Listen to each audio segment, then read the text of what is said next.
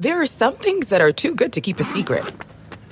Like how your Amex Platinum card helps you have the perfect trip. I'd like to check into the Centurion Lounge. Or how it seems like you always get those hard-to-snag tables. Ooh, yum. And how you get the most out of select can't-miss events.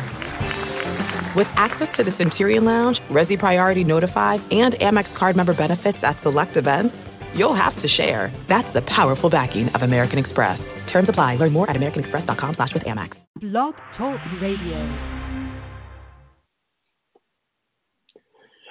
Good afternoon and welcome back to the Hoosier Huddle Podcast as we kick off season number six uh, here on the Hoosier Huddle Podcast. I'm Sammy Jacobs, your host. T J. Inman will be along with us shortly. We want to wish you all a happy Martin Luther King Day and hope you are celebrating uh, the great man that he was in whatever uh, way you do that. Uh, today we're here to talk about Indiana's latest hire, offensive coordinator K- Kalen DeBoer, uh, and we'll talk about how he fits Indiana, uh, what kind of offense the Indiana fans should be expecting, and uh, what players could benefit the most. Uh, T J, welcome in on this freezing, cold, snowy um Indianapolis uh, Monday.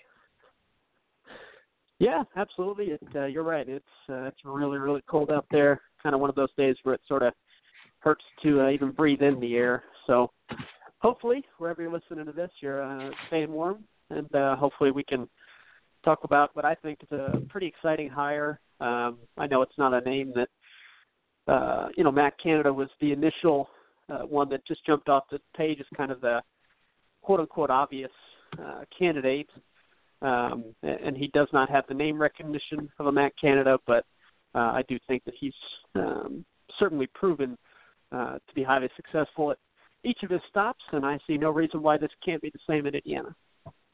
Yeah, this is a hire that I, I really, I really like. It's, it's um, you know, an obvious progression of Kalen DeBoer. He You know, he started as offense coordinator at, at Sioux Falls, uh, became the head coach there, went sixty-seven and three, won three national titles. Anytime you go sixty-seven and three, I, I know some people have been uh, poo-pooing the, the idea that, hey, sixty-seven and three at N A I A uh, isn't very good.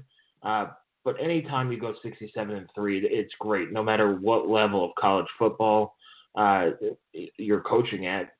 Uh, he then moved up, uh, went to Southern Illinois of the F C S, was the offensive coordinator there from two thousand twelve to two thousand thirteen, moved on to Eastern Michigan, where Eastern Michigan uh, had been so bad that people, I think everybody at the school wanted the, uh, maybe even the students as well, wanted that program blown up. Uh, he went there, coached quarterbacks, coach, offensive coordinator, took that team to a bowl game, uh, uh, took that offense to a bowl game, had record-setting offensive performances there in twenty sixteen, moved on to then Fresno State, twenty seventeen twenty eighteen, uh, was assistant head coach, offensive coordinator, took a team.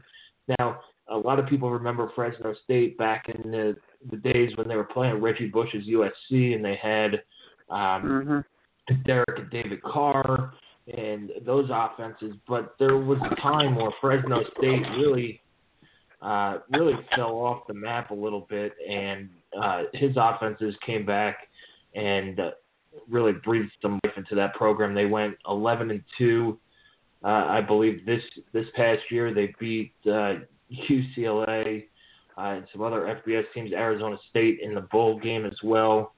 So it, it's a progression hire Uh, for Indiana. It's an obvious progression for Kalen DeBoer.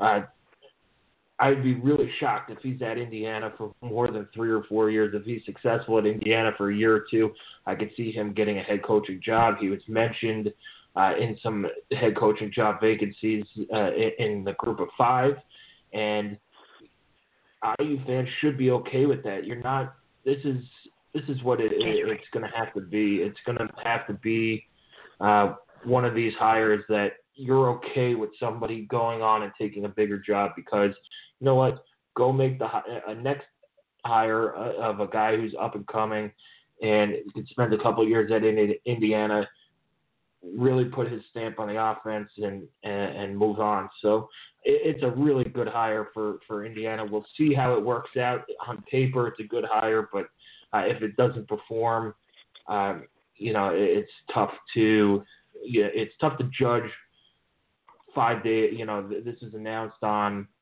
Friday, I believe.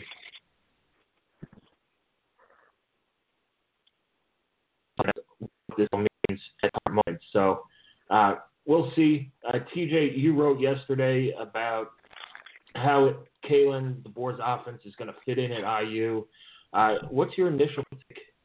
Well, uh, you know, it's it's always a little bit risky to say, well, this guy does this, uh, he runs this. Uh, it's always a little bit risky to do that because that you know that pigeonholes guys and says that they're not capable of adapting Uh, to their personnel, which is uh, uh, kind of the worst thing that a, not the worst thing, but a bad thing for a coach to be is to be inflexible uh, in what they do. Now, they can have principles that they always want to stick to, uh, so that's kind of what I attempted to, to look at was what are the core principles that Kalen DeBoer uh, believes in as far as offensive football and philosophy goes.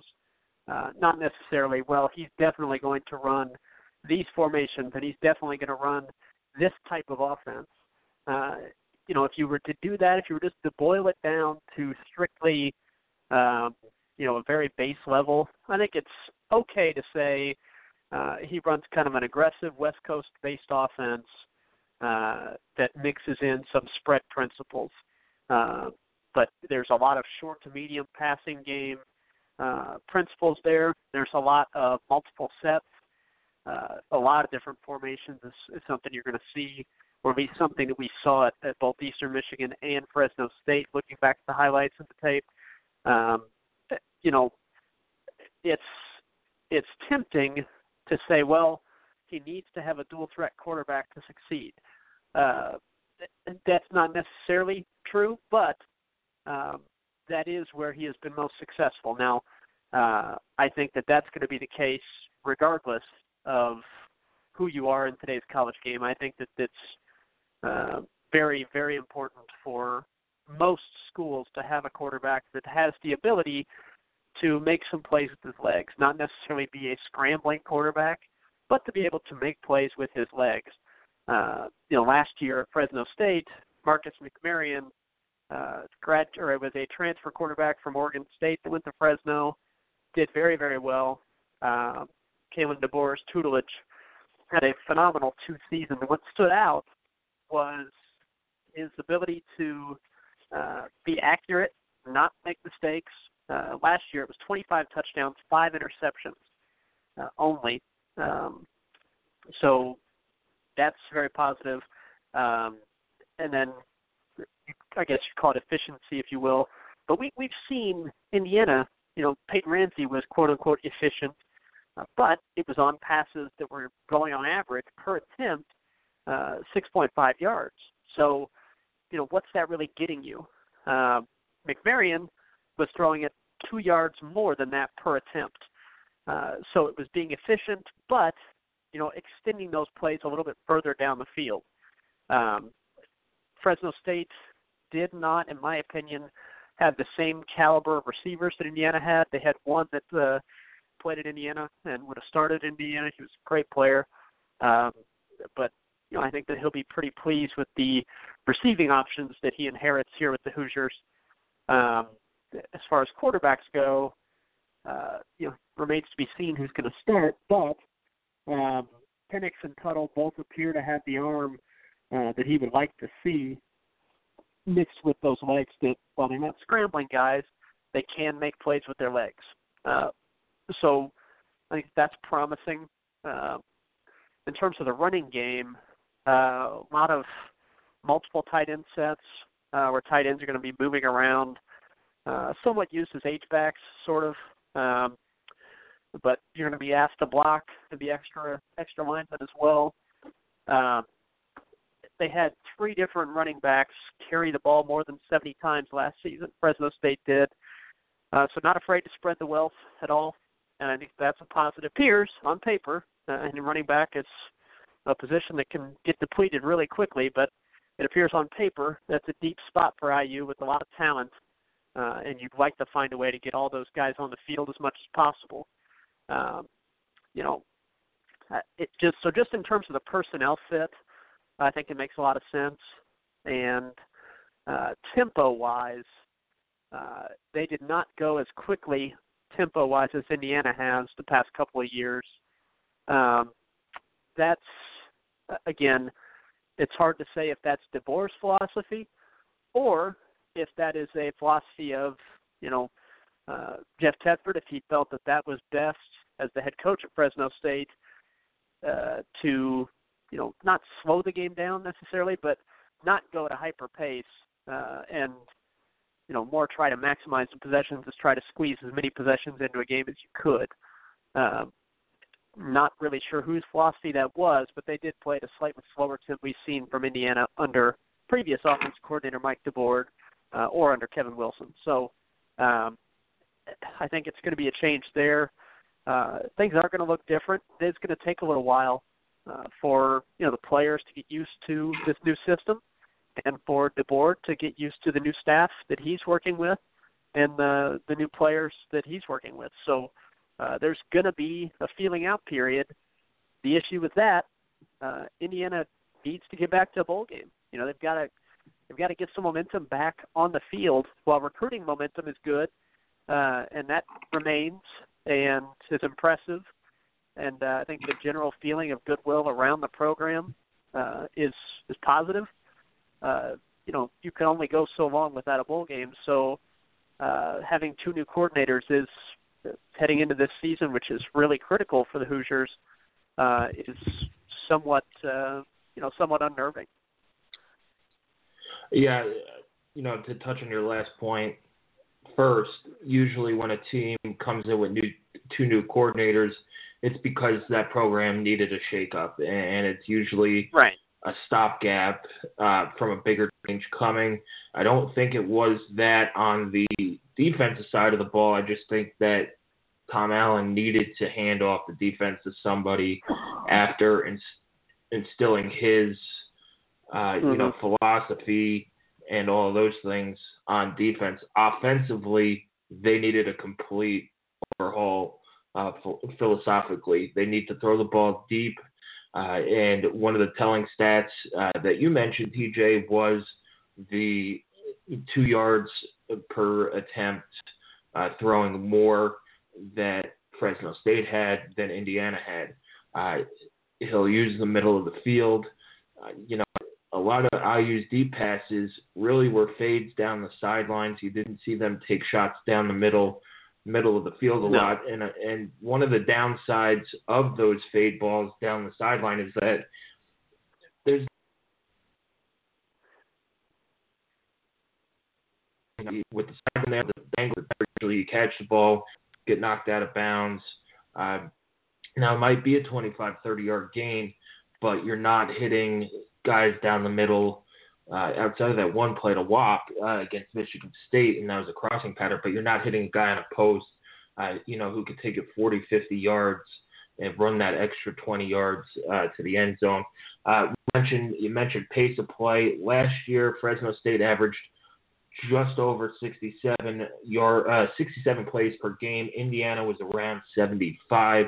Uh, and, and tempo, this is one of the questions that Indiana fans asked Uh, when I posted this in the Facebook group, is does this defense or does this offense fit Tom Allen's defense? Now, I don't buy into um, the, you know the pace of play really affecting the the defense that much. Other than if your offense is going three and out, your defense doesn't have a lot of time on the sideline uh, to to make adjustments and, and adjusting games until you get, you know, a drive going on offense. You saw it against Northwestern a couple years ago uh, when Northwestern just blitzed I U in, in the first quarter and the defense really couldn't adjust. And then once they had time to adjust, uh, they played a lot better.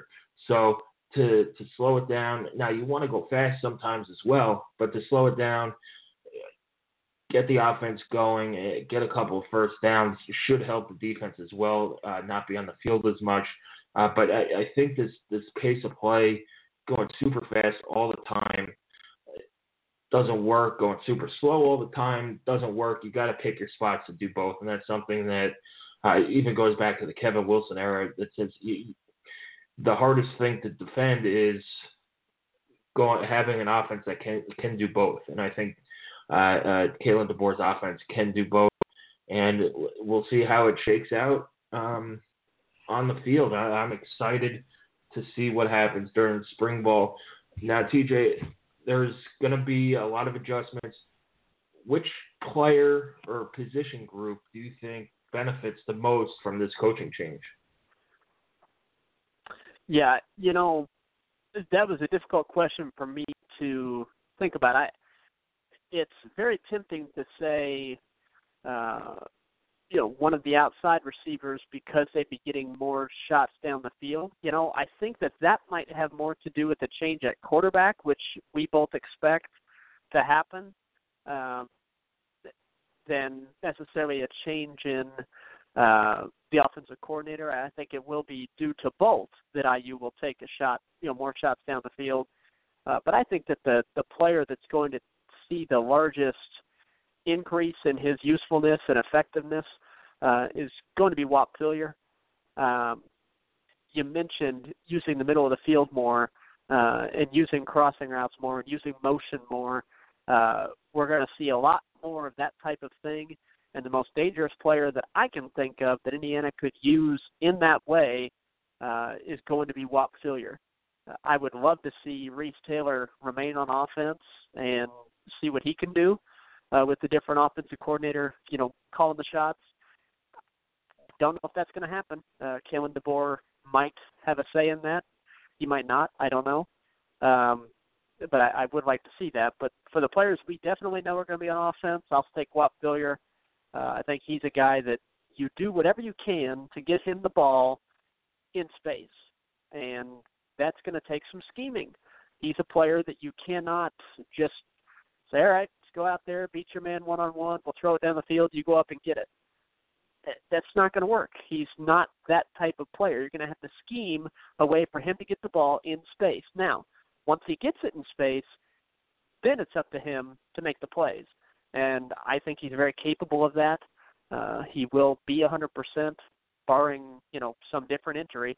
Uh, he'll be one hundred percent uh, this spring. So, you know, I'm looking forward to seeing what Whop Philyaw can do in this attack, uh, and, and I think it should look much different for him than, you know, oh, here's a, you know, here's a bubble screen, see what you can do. Uh, I think we're going to see a lot more of him uh, being used in multiple ways that are going to utilize his uh, elusiveness and speed.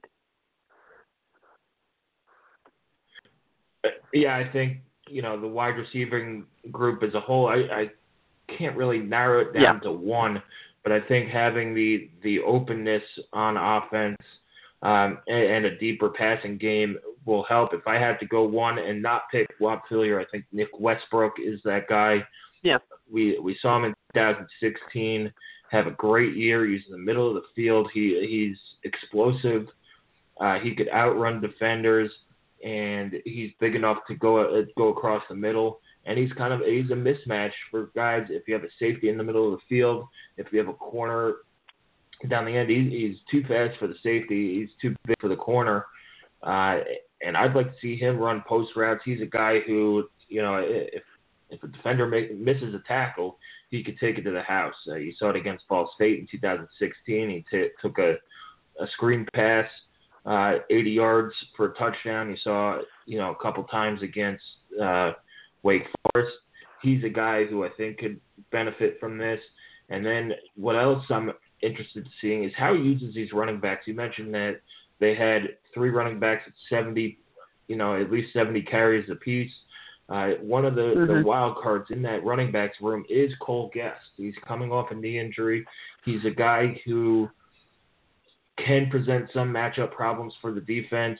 Maybe uh, – with the depth I U has at running back, you, you could use him both there and in the slot, save Whop's legs a little bit. And, you know, he does present some matchup problems. I was talking to Matt Weaver when uh, Cole Guest was recruited. He, he saw him at camps, and, you know, he he was a guy in the slot nobody could guard.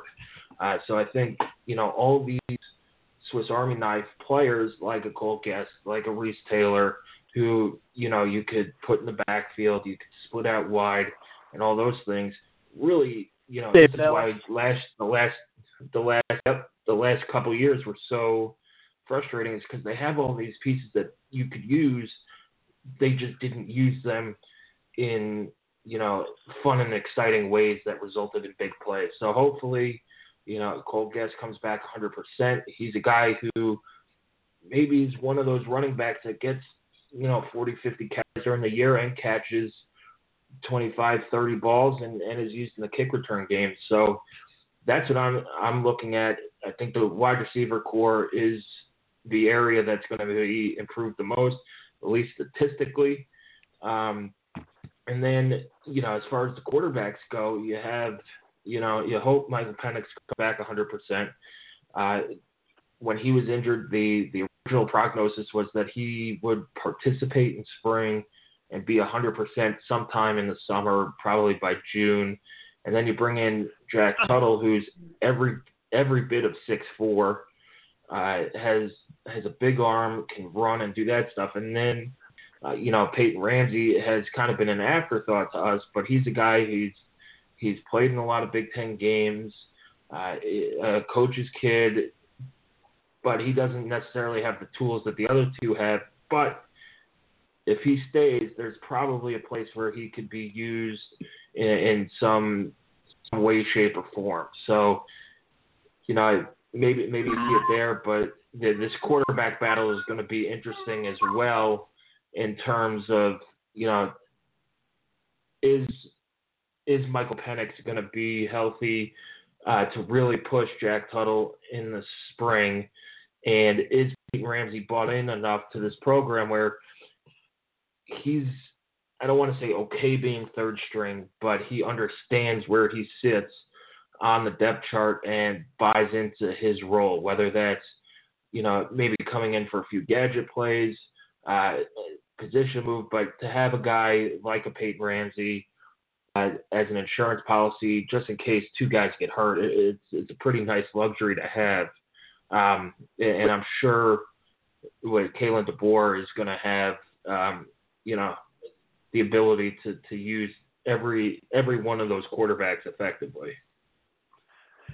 Yeah, we, we do not know the eligibility status of Tuttle uh, yet at this time. I you know, uh, Indiana is expecting him to be eligible, um, but uh, we've been down the path of uh, you know, expecting an optimistic result and a good result, and then Uh, seeing the opposite happen. So, um, you know, it's still very possible that Jack Tuttle is uh, sitting out this coming season uh, and deemed ineligible as a transfer. So, uh, again, that's not expected, but until you hear it definitively that he has been cleared to play for twenty nineteen, uh, then I think that does have to be in the back of uh, everyone's mind uh, from a planning perspective for Indiana.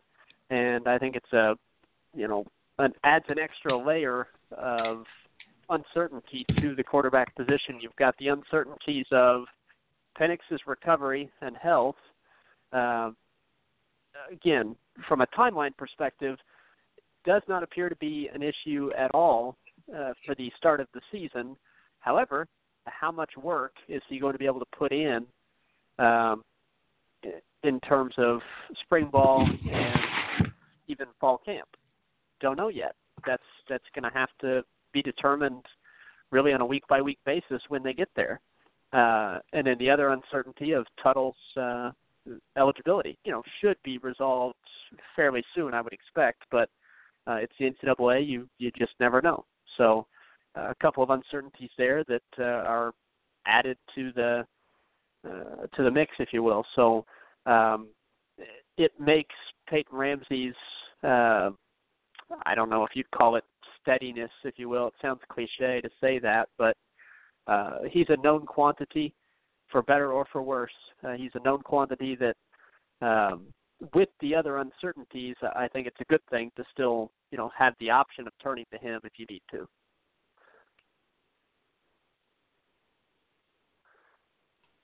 yeah, having, you know, being an I U football fan and I U football fans, you're, you're always going to hold your breath a little bit. It officially happened. It, it's always going to be planted in the back of your mind that, you know, for whatever mm-hmm. reason, they're going to find they're not going to grant him a hardship waiver. But it, it's probably a good sign that they allowed uh, Jack Tuttle to talk um, to the media. Yes. Uh, that's just going on a whim. Um, but, you know, it, let's say he is eligible.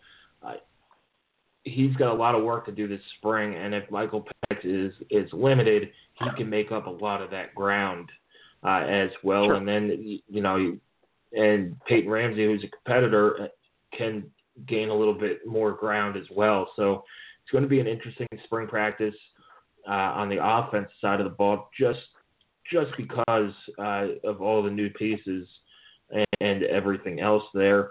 Uh, outside of that, that's all the, the Indiana football news that we have for today. You have the February signing date is coming up in a couple weeks. I U is looking to add about five more Uh, recruits to their class.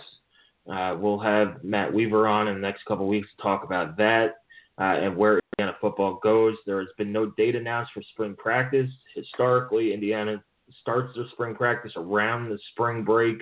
Uh, under Wilson, it was, you know, the week before spring break. They had spring break and they came back.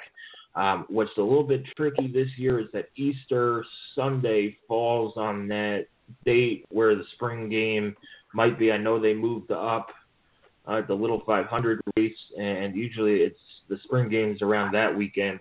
Uh, so we'll see. It, it could be a, a unique schedule this year, um, a unique schedule uh, in, in that way. Uh, but we'll keep you all updated.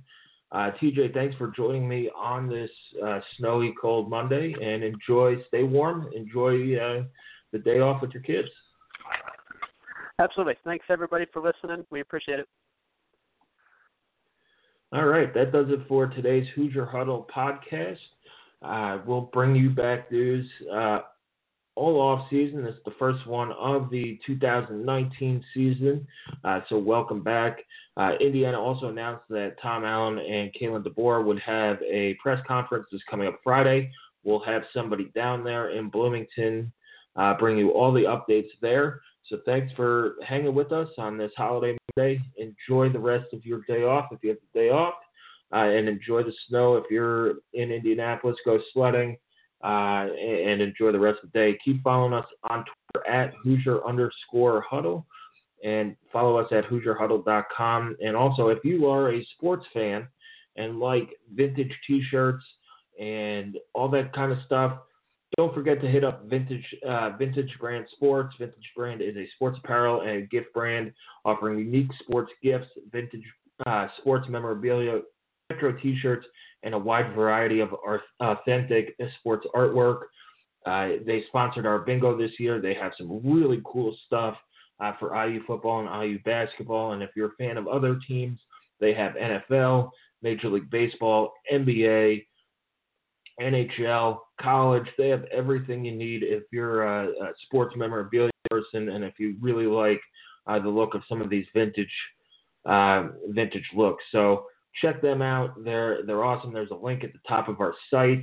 Uh, click on that. It'll take you right right there. Anyway, thanks for joining us on this holiday Monday. Enjoy the rest of the day, and we'll be back uh, with some recruiting updates, signing day stuff, and hopefully more good news at I U football. The spirit of performance is what defines Acura, and now it's electric. Introducing the Z D X, Acura's most powerful S U V yet. Crafted using the same formula that brought them electrified supercars and multiple IMSA championships, the Z D X has track-tested performance that packs an energy all its own. Unlock the energy and order yours at Acura dot com. I want to tell you a story. It's a story about a scandal, broken relationships, gossip, rumors, money, corporate rivalry, and a broom. A performance-enhancing broom. My name is John Cullen. I'm a comedian, podcaster, and for twenty years, I was a semi-professional curler. And I want to tell you the story about how a single broom almost imploded the five hundred year old sport of curling. We felt like we were bringing a knife to a gunfight. It's the story of a superstar and his fall from grace. Well, I was being dragged through the mud. It's the story of two brother entrepreneurs with a dream. Yeah, I said, that's great news. It's a story of intrigue. I still don't understand why we want to keep his name secret. The full story has never been told, so I'm going to tell it. Broomgate, how a broom almost killed curling. It was a year I'd like to forget. To listen to Broomgate, search for Broomgate in your favorite podcast app. That's all one word, Broomgate. We're driven by the search for better. But when it comes to hiring, the best way to search for a candidate isn't to search at all. Don't search. Match with Indeed. Leveraging over one hundred forty million qualifications and preferences every day, Indeed's matching engine is constantly learning from your preferences. So the more you use Indeed, the better it gets. And listeners of this show will get a seventy-five dollars sponsored job credit to get your jobs more visibility at Indeed.com slash match. Just go to Indeed.com slash match right now and support our show by saying you heard about Indeed on this podcast. Indeed.com slash match. Terms and conditions apply. Need to hire? You need Indeed. Welcome to Fail Better, David Duchovny's new podcast with Lemonada Media. On Fail Better, David, who has experienced both low and high-profile failures throughout his life, explores the vast world of failure, how it holds us back, propels us forward, and ultimately shapes our lives. Each week, he'll chat with guests like Ben Stiller, Bette Midler, and more about how our perceived failures have actually been our biggest catalysts for growth, revelation, and even healing. Through these conversations, he hopes listeners can learn how to embrace the opportunity of failure and fail better together. Fail Better is out now wherever you get your podcasts. What makes a life a good one? Is it the adventure you have? Or the friends you find along the way? Maybe it's pursuing your passion while striving to protect, defend, and save what you believe in every single day. So what makes a life a good one? In the Coast Guard, we think it's all of the above and more. But you'll have to find out for yourself. Visit go coast guard dot com to learn more. Getting the smile and confidence you've been dreaming about, all from the comfort of your home, isn't a total mystery with Byte Clear Aligners. Just don't be surprised if all your friends start asking, what's your secret? Begin by ordering your at-home impression kit today for only fourteen dollars and ninety-five cents. Byte Clear Aligners are doctor-directed and delivered to your door. Treatment costs thousands less than braces, plus they offer flexible financing, accept eligible insurance, and you can pay with your H S A F S A. Get eighty percent off your impression kit when you use code WONDERY at byte dot com. That's B Y T E dot com. Start your confidence journey today with Byte.